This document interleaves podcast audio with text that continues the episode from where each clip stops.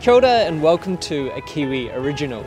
In this series, we'll be featuring innovative and inspiring Kiwi businesses across the country, starting right here in beautiful Queenstown. So come along with us for the ride as we show you the best of what New Zealand has to offer. Let's go. We have that, everything's tickety boo here. Really good products, great quality. You guys get fed too well.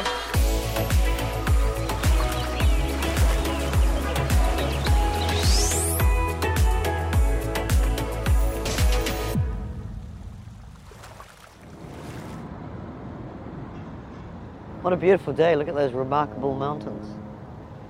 So today we went to see Eye in the Sky, which is a company that's developed a camera that goes into to helicopters uh, to ensure that they can determine what happens in case of an accident. Should we board you up? G'day, g'day, up and away, We'll be five minutes.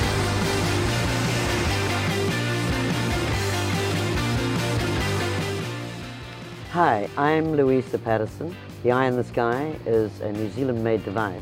It's an affordable cockpit video, audio and data recorder. There's one right there.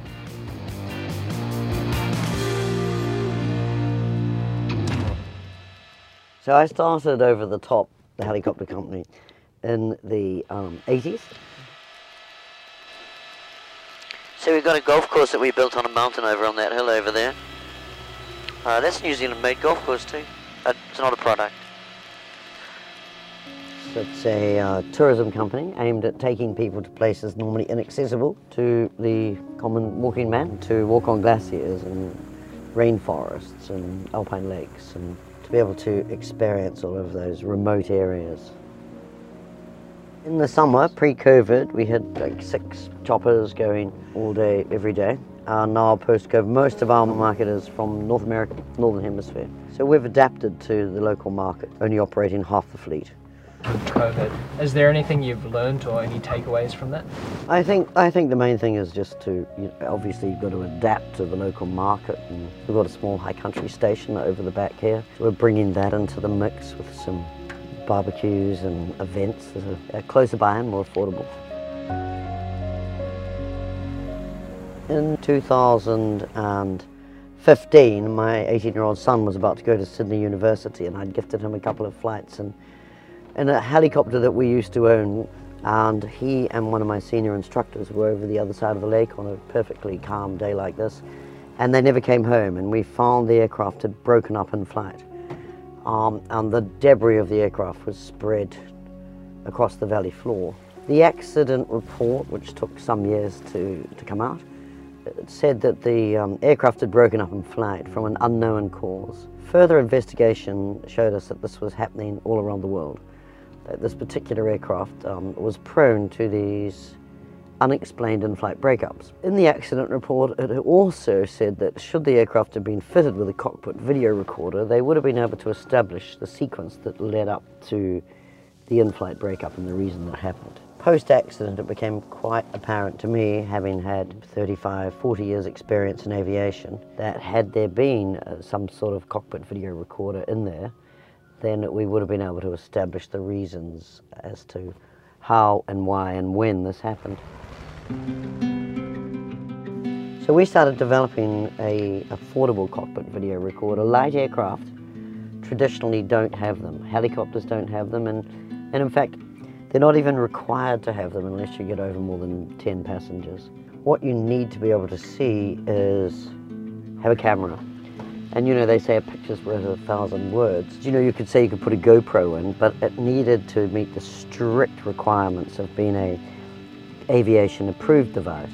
They really should mandate them in all aircraft, and there's been a few reports of late to say that all aircraft should be fitted with these. This thing here, the Eye in the Sky, with its 160 degree camera, three audio channels so it can hear the pilot talking to ATC, it can hear the passengers, Looking for another aircraft out there. Also picks up what the pilot's doing uh, with its controls, um, any human nuances in a cockpit, he said, she said, you know.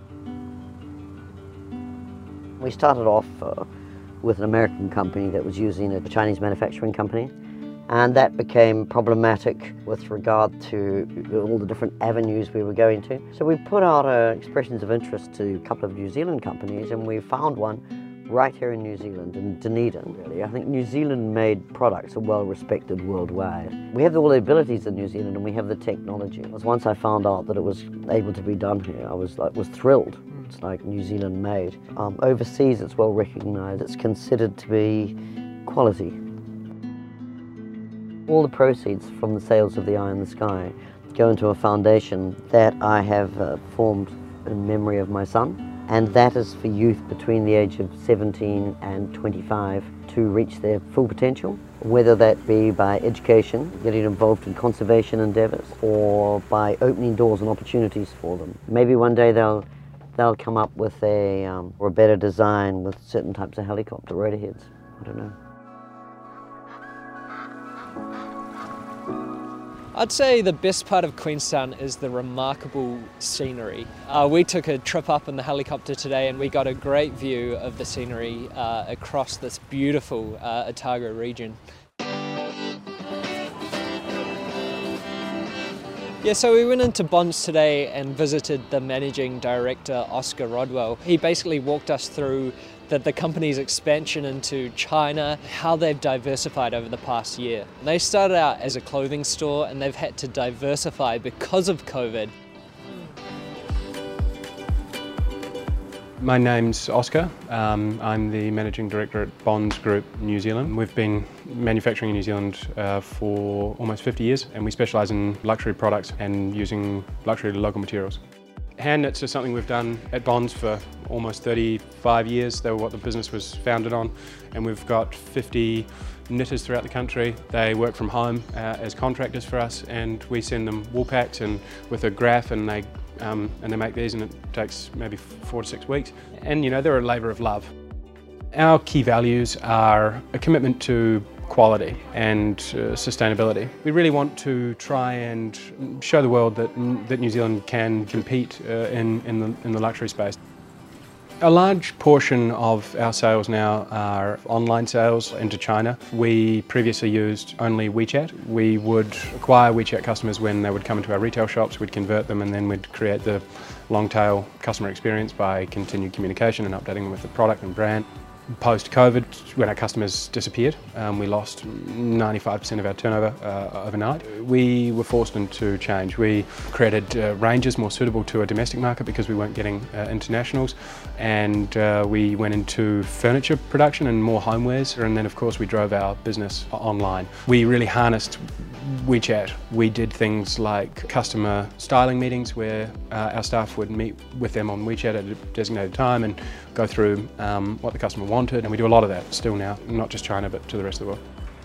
Social media celebrity Patrick. Is he? He is in China on, on Redbook. No, on, on Redbook they uh, we sort of had a, a, marketing campaign around around Patrick the Possum on, on Redbook pre, pre-COVID yeah. and they used to uh, come and take photos with him. In the end we are proud to be New Zealand. We believe that New Zealand has a degree or an element of um, luxury or is revered as a, as, a, as a country that produces luxury products. We just want to continue supporting Kiwi jobs and Kiwi suppliers and we'd lose our soul if we moved overseas.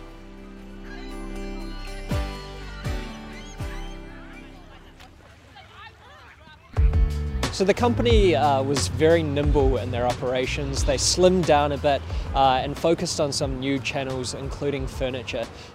A great showcase of, of them and what they did to stay alive during pretty testing times.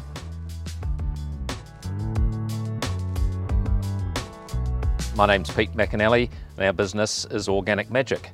Organic Magic is a fish-based um, plant food. It started over 20 years ago by my brother-in-law three years ago he retired, so uh, myself and a mate um, bought the business. So the whole processing plant is um, in Dunedin. My brother-in-law used to own a fish processing factory and then they felt that the fish byproduct just going to the tip wasn't a great thing so they bought the land beside them and built the, uh, built the factory there and spent 10 years trying to get the process sorted. We think we're unique that nobody else is using what's called an anaerobic digester. That's in a tank and basically bugs are in there and no oxygen. During that, there's um, methane is given off because there's actually live organisms in there and we capture that methane and then use it in the process for heating the water that heats the whole tank.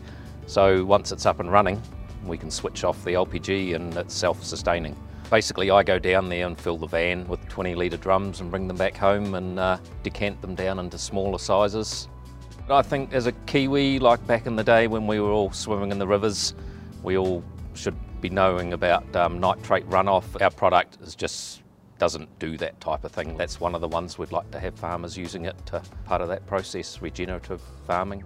When COVID first hit, there was a, evidently a really big hit on all the veggies and people growing it themselves at home in their own gardens. And I found the Buy NZ made while I was spending too much time on the computer during COVID times and uh, yeah, we definitely noticed uh, an uptake in that Buy NZ from um, people sitting at home.